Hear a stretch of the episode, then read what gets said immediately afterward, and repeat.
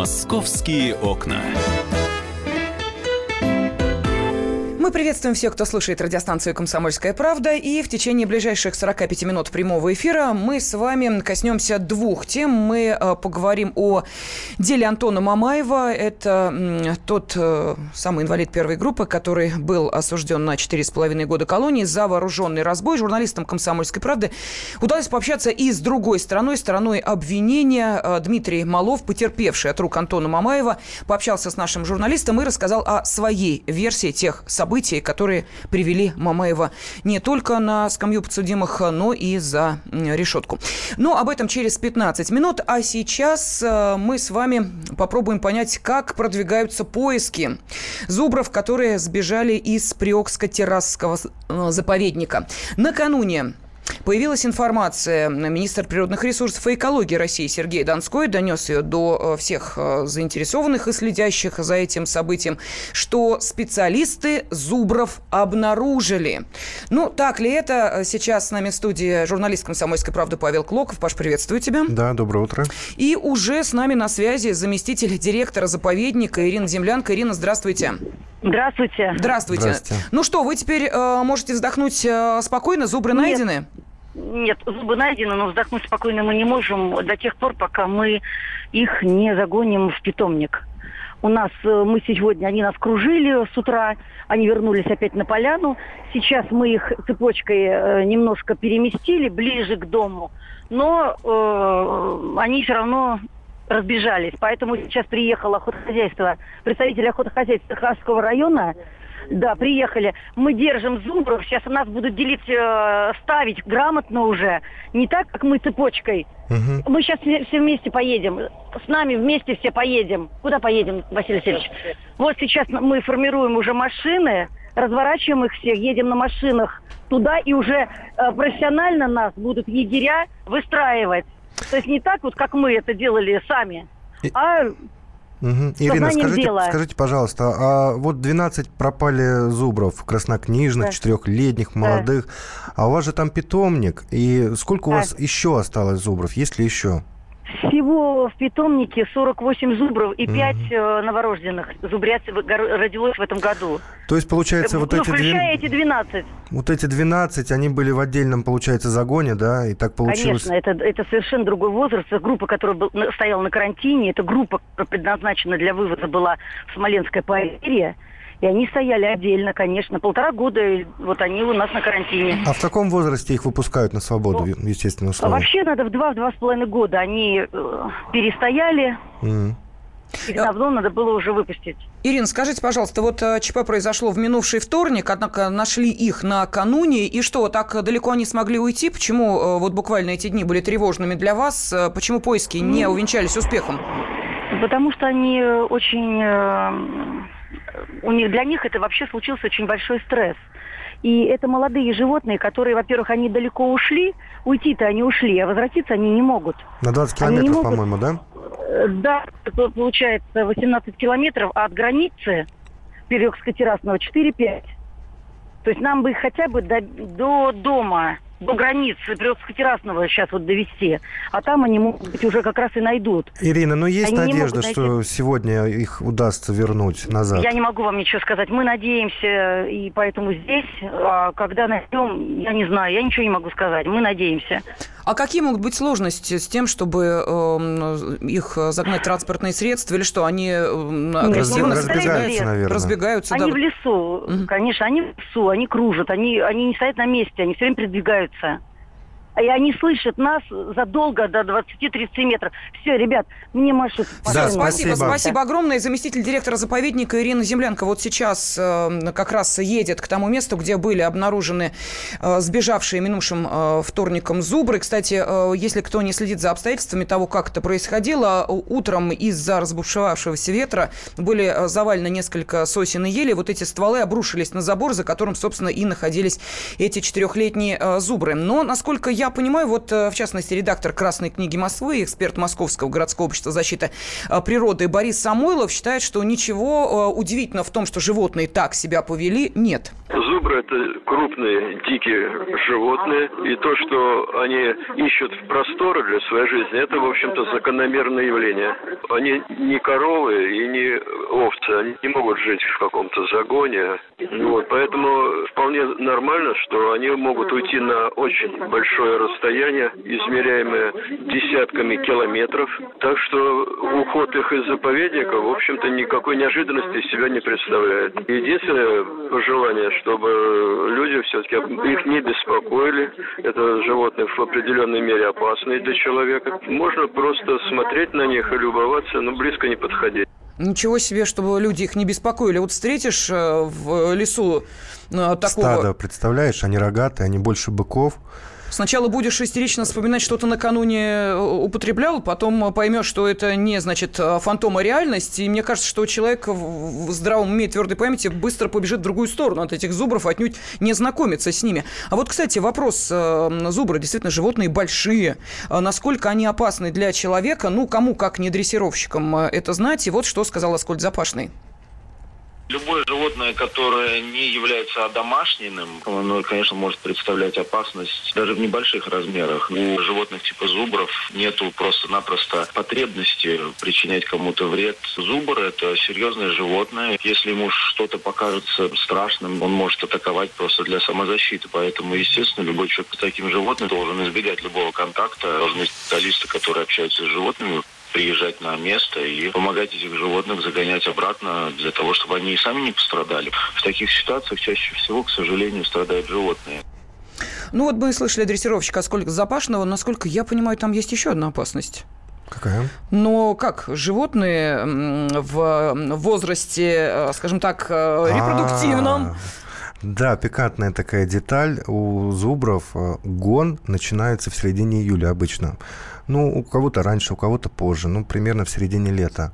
А половое созревание у них наступает в два года. А у нас речь идет о четырехлетних зубрах, поэтому можем предположить, что им весело там сейчас в лесу. Ну и плюс сейчас там очень много насыпано корма. А, сами сотрудники заповедника там обсыпали буквально весь лес. То есть они насыпают и ждут их, притаившись. Но, к сожалению, ветер э, был сильный вчера и сегодня. Погода не очень сейчас. Хотя вот в Москве сейчас тепло, но в Подмосковье ветер. И э, не всегда попадает так, что ветер дует в сторону именно зубров. Да? Например, они насыпали корм, ждут, что они на запах выйдут. Но не получается. Ну и плюс зубры, они пугаются каждого шороха. Они, ну вот если взять, например, корову, они тоже не очень-то, вот если ты пойдешь на нее, она от тебя будет уходить. Конечно, да. А они еще пугливее, они вообще дикие. И э, в случае в том, если человек в лесу вдруг их встретит, конечно, ни в коем случае не нужно на них там бежать, руками замахиваться, камнями кидать, потому что они действительно могут напасть. Угу. Только в том случае, если они будут защищаться. Если человек их увидит и просто аккуратненько пройдет мимо, как, знаешь, мимо собаки, когда идет большая собака, ты весь замираешь, у тебя холод по спине. Главное не дергаться, не размахивать руками, не кричать, не орать, и все будет нормально. Сами они нападать не будут просто так. Да, еще один вопрос. Вот э, я думаю, что некоторые представляют, если эти зубры э, содержались в питомнике и находились в вольере, то, э, значит, это такая небольшая территория, они привыкшие к людям, они на них особо агрессивно не реагируют, но здесь несколько иная ситуация. Насколько я понимаю, это не одомашненные животные, это не тигр, который живет в клетке, которого подкармливают, потом пытаются выпустить в естественную среду и испытывают с этим определенные трудности. Здесь все по-другому было, да? То есть это действительно дикие зубры. Они действительно действительно дикие, да. Э, сотрудники заповедника старались и стараются. У них там вообще питомник большой, около 50 голов зубров. Питомник этот создали после войны сразу, специально для того, чтобы распространять этот вид и по всей России, и не только России, но в то время это был Союз, разные республики. А, в леса, значит, привозили этих зубров, чтобы этот вид не исчезал и стараются как можно меньше общаться с ними, чтобы они действительно оставались дикими ну, давать как-то пищу и не контактировать. И все. И они там сами по себе, а потом их быстренько загнали, транспортировали, в лес выпустили, и они пошли дальше жить и размножаться. То есть они действительно дикие. Ну, они, вот... Их никто не гладил по голове. Вот, да, вот, вот с этим что. связаны трудности в э, нахождении поимки этих животных. Но мы слышали, э, нам об этом сказал заместитель директора заповедника Ирина Землянка, что животные найдены, и сейчас их попробуют привести обратно. Московские окна.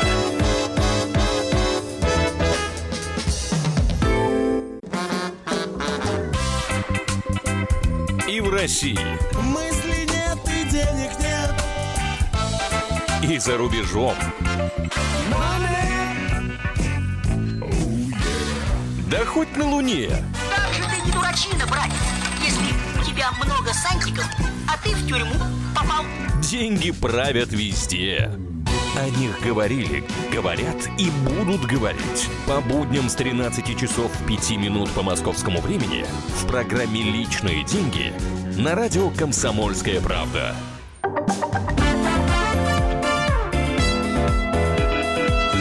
«Московские окна». Мы продолжаем с вами следить за самыми громкими событиями и делами. И вот, в частности, дело инвалида Антона Мамаева. Э, по-прежнему сейчас в нем пытаются разобраться и понять, все-таки кем является этот человек, э, неким э, преступным мозгом или невинной жертвой. Действительно, дело достаточно запутанное, несмотря на то, что был вынесен приговор, и это был приговор обвинительный, и якобы было доказано, что сам Мамаев вместе с подельником сотрудниками учинил вооруженный разбой в отношении э, группы э, лиц. Ну, э, те выходили на суд как, собственно, пострадавшая сторона. Тем не менее, все-таки сейчас продолжаются дебаты относительно того, должен ли Антон Мамаев находиться в заключении или в больнице, или должен быть отпущен на свободу. Но для тех, кто, может быть, не очень сильно погружен в обстоятельства того, что происходило, мы предлагаем вам освежить в памяти, как разворачиваться разворачивались события. Справка на радио «Комсомольская правда». Антон Мамаев, 28-летний москвич, страдает редким врожденным заболеванием – спинальной мышечной атрофией. Такой диагноз ему поставили в 9 месяцев. Он весит всего 18 килограмм.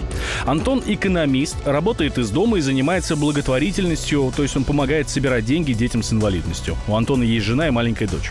Тимирязевский районный суд Москвы приговорил Мамаева к 4,5 годам лишения свободы за грабеж. До этапирования в колонию молодого человека отправили в СИЗО «Матросская тишина». По версии следствия, Мамаев и его сопровождающие напали на двух своих знакомых, один из которых служил в спецназе, и, угрожая расправой, отняли у них мотороллер. Ну, напомню, 30 июня 2017 года Тимирязевский суд Москвы зачитал приговор 4,5 года колонии за вооруженный разбой. Ну, а далее выяснилось, что э, осужденный не может э, находиться в э, СИЗО по причине своей недееспособности. Далее он был переведен в тюремную больницу, ну, а позже его уже перевели и в другое лечебное учреждение, 20-ю городскую больницу. За этим делом очень внимательно следит специальный корреспондент корреспондент «Комсомольской правды» Дина Карпицкая. Она сейчас с нами на связи. Дина, здравствуй. Доброе утро. Да, да немножко э, уточнение. Угу. Вчера вечером Антона обратно в матросскую тишину перевели, угу. но при этом а, я, прокуратура написала также апелляционную жалобу на приговор суда, и сейчас это будет рассматриваться, пересматриваться приговор, и возможно, что в ближайшее время будет принято другое решение, да, да, я а. просто хочу обратиться к нашим радиослушателям. Если вы следите за этой историей, на сайт kp.ru заходите или покупайте сегодняшний номер газеты «Комсомольская правда». Да, там все очень подробно расписано. Да, там э, взгляд, что называется, другой, потерпевшей стороны. Вот Дине удалось пообщаться с Дмитрием Маловым. Это как раз тот человек, который потерпевшим проходит mm-hmm. в этом деле. И достаточно большое интервью, э, там много вопросов было задано. Э, мы небольшой фрагмент вашего диалога сейчас услышим, а потом, Дина, то, что может быть э, в этом фрагменте... Не вошло, да, да я... не вошло, ты расскажешь. Пожалуйста, Дмитрий Малов, слушаем его версию происходящих событий.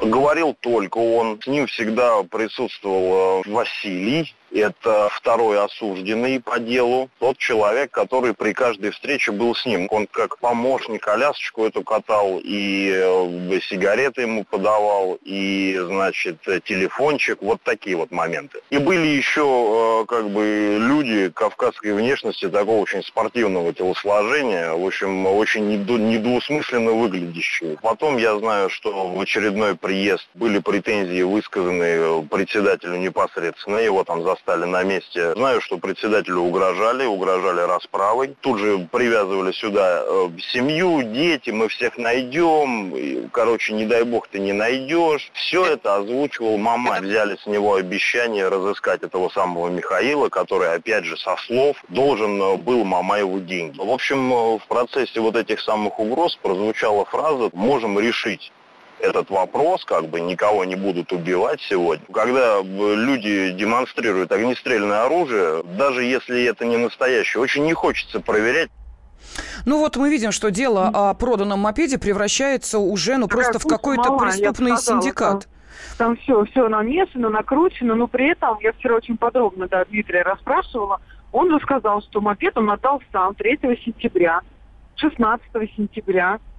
К нему приехали в 4 утра, вот эта вот бригада, как он их описывает, да, во главе с инвалидом 18-килограммовым, затолкали его в машину, привезли его к дому сестры, Сестра вынесла ему, значит, ПТС на мопед. Представляете, да, к вам приезжает брат э, в 4 утра с бригадой непонятных людей. Э, и вот они поехали после этого в место, где оформляют договор купли-продажи. Такие газели стоят около э, отделений полиции, ой, ну, uh-huh. ГАИ, да, там, где помогают эти договора оформлять. Там еще не час стояли, ждали, когда откроется самый первый офис.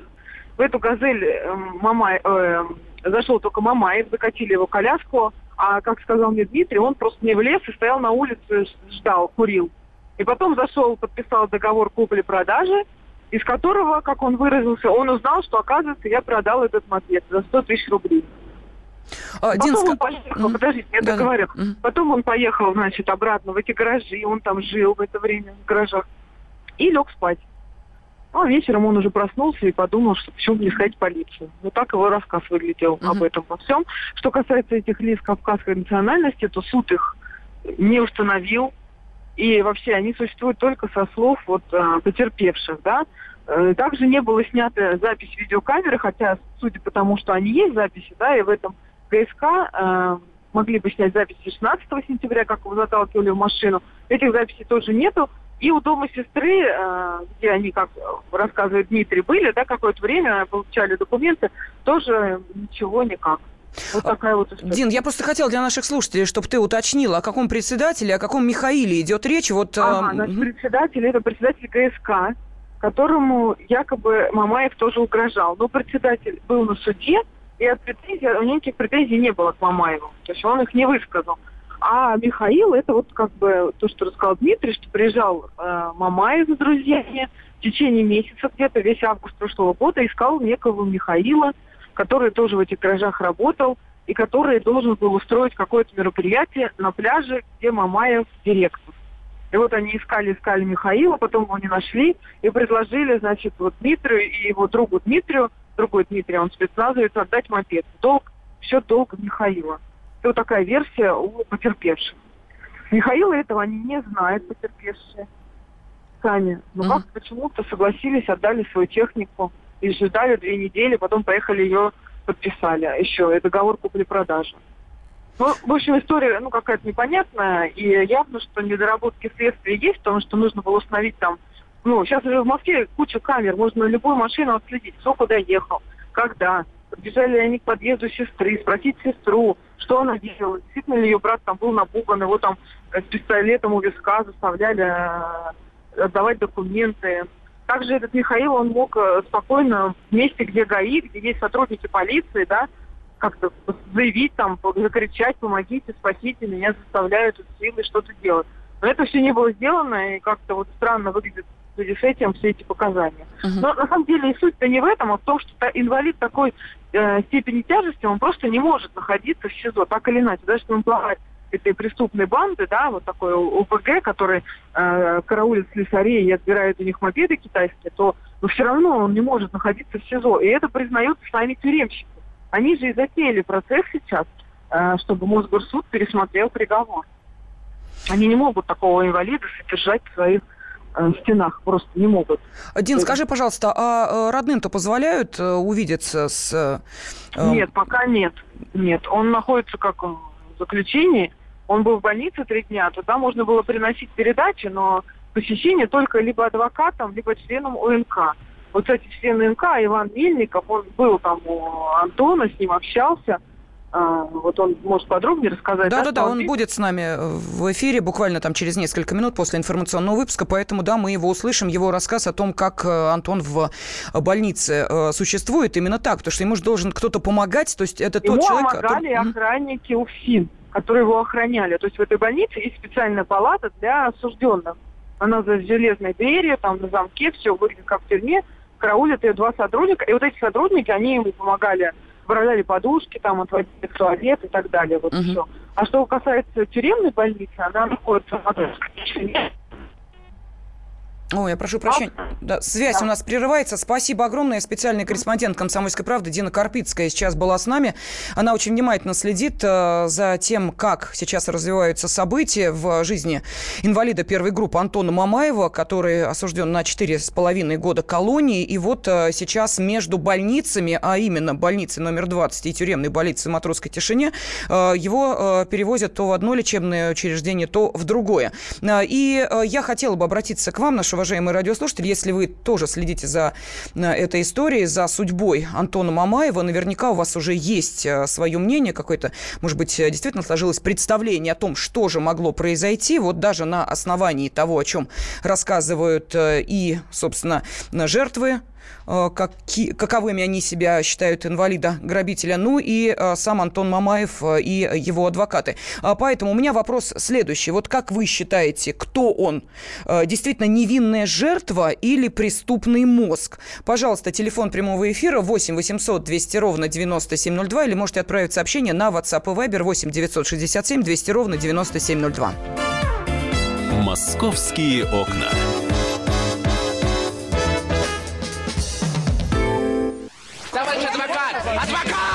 Спокойно, спокойно. Народного адвоката Леонида Альшанского хватит на всех. Юридические консультации в прямом эфире. Слушайте и звоните по субботам с 16 часов по московскому времени.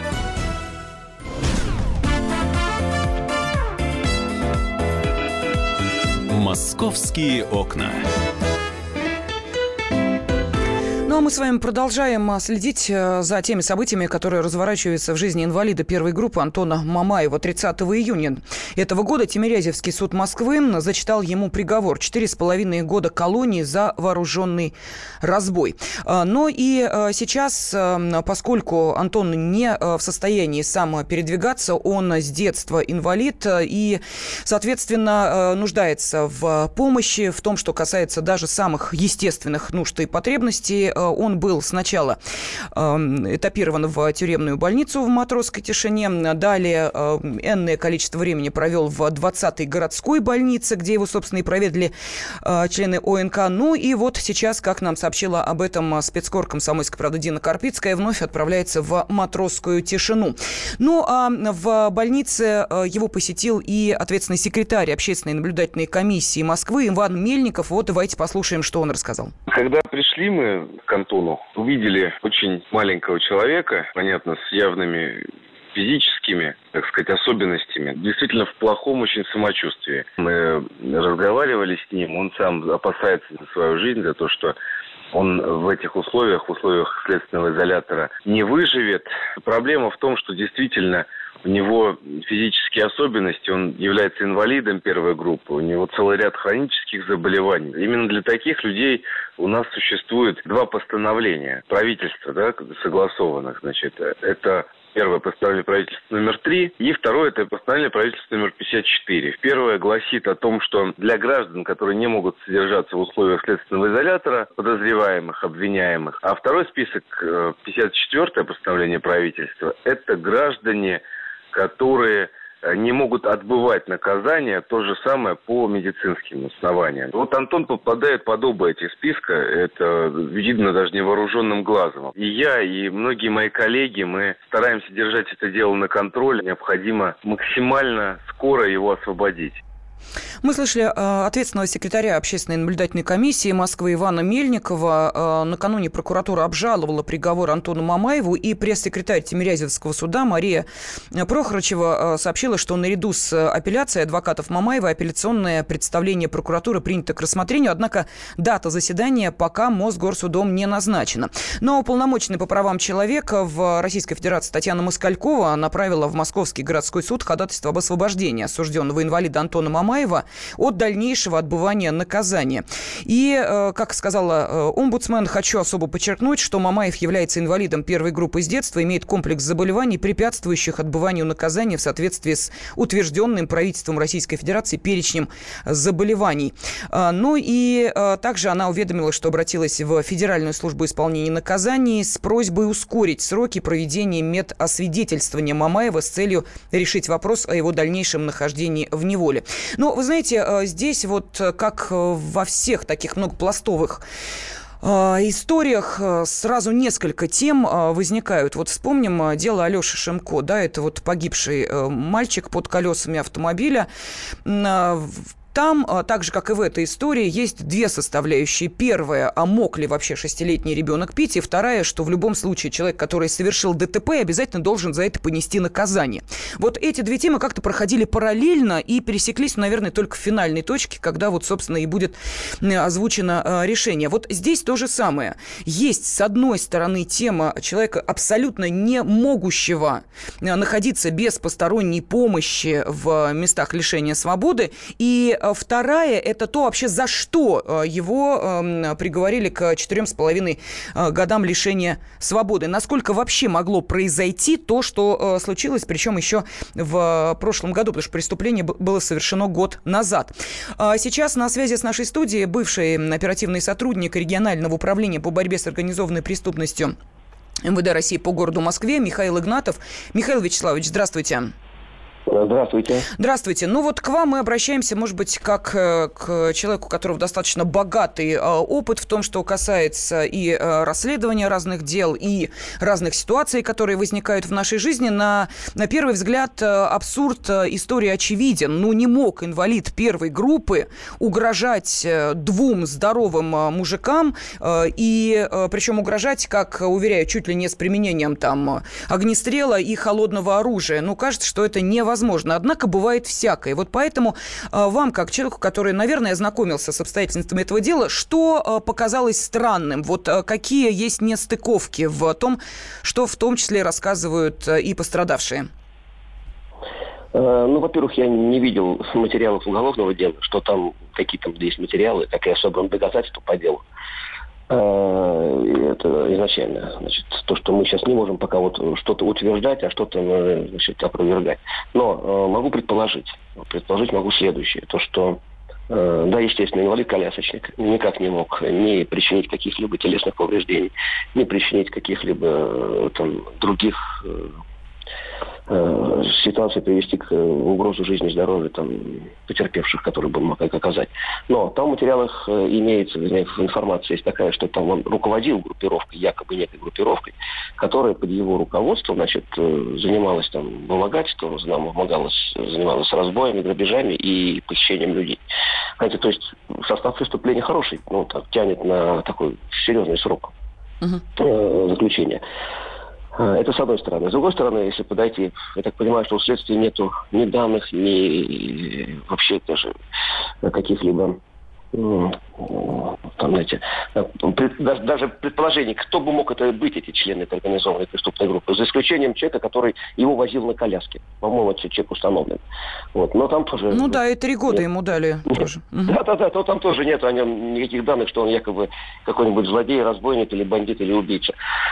Э, по слов потерпевшего, якобы они при, принесли пистолет, который или предмет похожий на пистолет. Опять же, понятие очень такое все размыто. Вот исходя из этого, конечно, и следствие дало значит, э, возможность сделать э, квалификацию по именно статьи разбойное нападение. Скажите, пожалуйста, э, Михаил что Вячеславович... Касается, а... Что касается всего, да. всего остального, знаете, честно говоря, для меня это абсурдно э, от начала до конца вся ситуация. Если даже там была организованная группа, если там даже были какие-то спортсмены, качки, бандиты, как они говорят, что которых там были, по ночам приезжали там и рекетировали вот этого несчастного потерпевшего, то, понимаете, цена вопросов в мопед, в мопед, который стоит, ну, может быть, там 30 тысяч рублей, 40, но не больше, понимаете, вот я китайский мопед больше не стоит, э, несопоставимо с э, составом этого преступления. То есть пойти на серьезное преступление, рисковать здоровьем и рисковать своей свободой на многие-многие годы ради мопеда, это несерьезно, понимаете. Это, я такого еще не видел. Кроме того, в природе я не видел, чтобы кто-то из инвалидов-колясочников руководил преступной группировкой. Такого в моей практике И в практике моих товарищей не было. За исключением, может быть, э, книжки «Эра милосердия» братьев Вайнеров, где руководил бандой Горбатый. Вот. Но опять же не инвалид-колясочник. Угу. Вот ну, Михаил Вячеславович, к сожалению же, бывают э, такие э, истории, когда выясняется, что преступный мозг находится вообще в местах заключения, и оттуда, из-за решетки, с помощью там интернет-связи руководит э, всем остальным синдикатом. Такое бывает. А в данной э, ситуации, насколько мы понимаем, человек э, и двигался, ну, пусть с помощью, но находился на свободе и, в общем, не отнюдь не сидел дома, достаточно активно занимается и бизнесом, и благотворительностью. То есть это не просто, уж простите, может быть, кого-то я оскорблю, но тем не менее, это не просто э, человек э, в абсолютно овощеобразном состоянии, это довольно де- э, деятельный э, мужчина, который вот и свою личную жизнь организовал э, должным образом, и ребенок у него есть, и супруга, то есть это не беспомощный абсолютно э, инвалид, э, которому можно только жалость применить. Нет, он, э, как раз насколько я понимаю, всей своей жизнью доказывал, что его жалеть не надо. Вот э, в данной ситуации это вносит какое-то, может быть, сомнение в э, то, насколько его э, можно а, представлять э, вот таким незаинтересованным в данной ситуации лицом, неприступным мозгом, как вот мы это определили. Угу.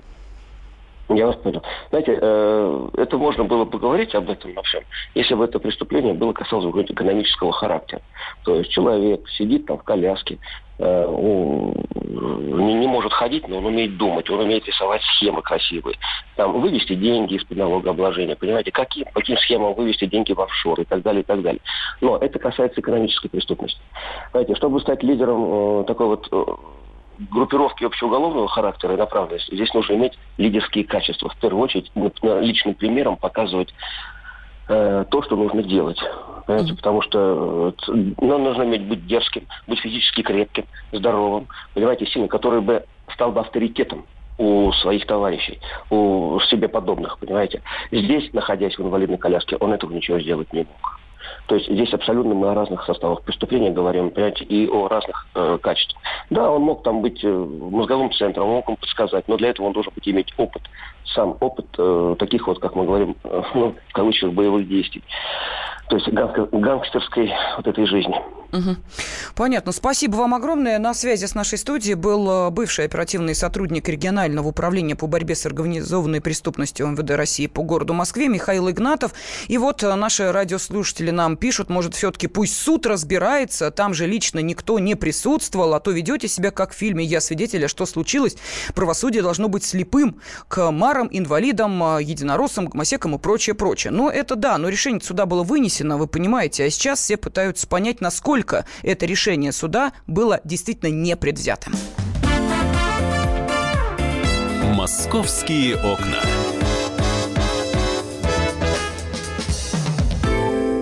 Мигранты и коренные жители. Исконно русская и пришлая. Культурные конфликты и столкновения менталитетов. Пресловутый НАЦ-вопрос встает между нами все чаще и острее. Ставим его ребром на радио «Комсомольская правда». Программу «Национальный вопрос» слушайте каждую пятницу после 7 вечера по московскому времени.